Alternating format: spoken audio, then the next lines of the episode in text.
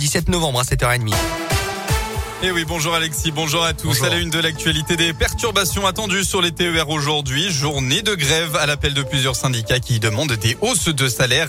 D'après la SNCF, le trafic sera affecté, mais ce sera très variable selon les régions. Les trains longue distance ne sont eux pas concernés. Et enfin, pour les TER, les grilles OR sont à retrouver sur le site de la SNCF.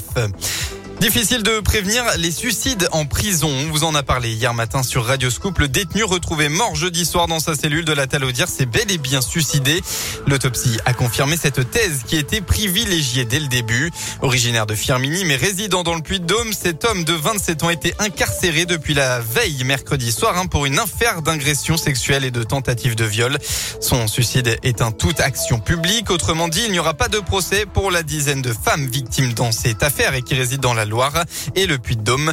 Cela soulève aussi le problème des suicides en prison en France. Stéphane Perrault est représentant du personnel UFAP-UNSA à la prison de la Talaudière. Disons que c'est un peu le quotidien du surveillant pénitentiaire dans les prisons à l'heure actuelle. Euh, Les suicides, c'est assez fréquent. C'est pas tous les jours, mais c'est assez fréquent. Ce détenu est arrivé deux jours avant son suicide. Donc, quand la, personne euh, arrive chez nous en prison, euh, il y a un entretien préalable avec tous les services compétents. Si on repère une fragilité, effectivement, on la signale on évite euh, de le laisser tout seul en cellule parce que sur les personnes suicidaires, vaut mieux qu'il soit deux en cellule que tout seul. Là, ils étaient deux en cellule, donc euh, le problème ne se posait pas. Maintenant, euh, même avec des moyens supplémentaires en termes d'effectifs, ça n'aurait pas changé le souci. Pour moi, le problème à l'heure actuelle, c'est le problème de formation des agents par rapport à ce genre de situation. Cet homme de 27 ans a profité du rasoir qui est fourni dans le package aux prisonniers, arrivant pour mettre fin à ses jours.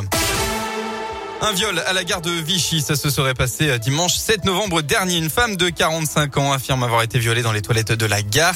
Un suspect a été interpellé deux jours plus tard, confondu par la vidéosurveillance. Il aurait au terme de sa garde à vue évoqué de simples rapports consentis. Le suspect serait un Afghan âgé de 32 ans et demandeur d'asile. Il a été mis en examen pour viol et agression sexuelle avant d'être placé en détention provisoire. D'après les premiers éléments de l'enquête, la victime s'était rendue aux toilettes sans se rendre compte qu'elle était suivie. Et puis cela faisait huit semaines qu'ils étaient en grève. Les salariés de l'entreprise d'Acher à Combronde vont reprendre le travail ce matin. Pas d'avancée dans le dialogue avec la direction. Ils se disent fatigués par la situation d'après la montagne. Les stations de ski déjà en manque de saisonniers après un hiver 2020 bousculé par le Covid. Selon la montagne, la campagne de recrutement est au ralenti. Exemple à Superbès. Il manquerait une vingtaine de personnes comme des hôtes et hôtesses de vente ou encore des exploitants de remontées mécaniques. Dans le reste de l'actualité, la directrice d'un hôpital et d'un EHPAD de la région placée en garde à vue, elle est suspectée d'avoir détourné 250 000 euros. Elle avait embauché un ancien militaire dont elle était très proche pour des prestations finalement fictives dans ces deux établissements de la Loire. En échange, elle percevait une partie de l'argent.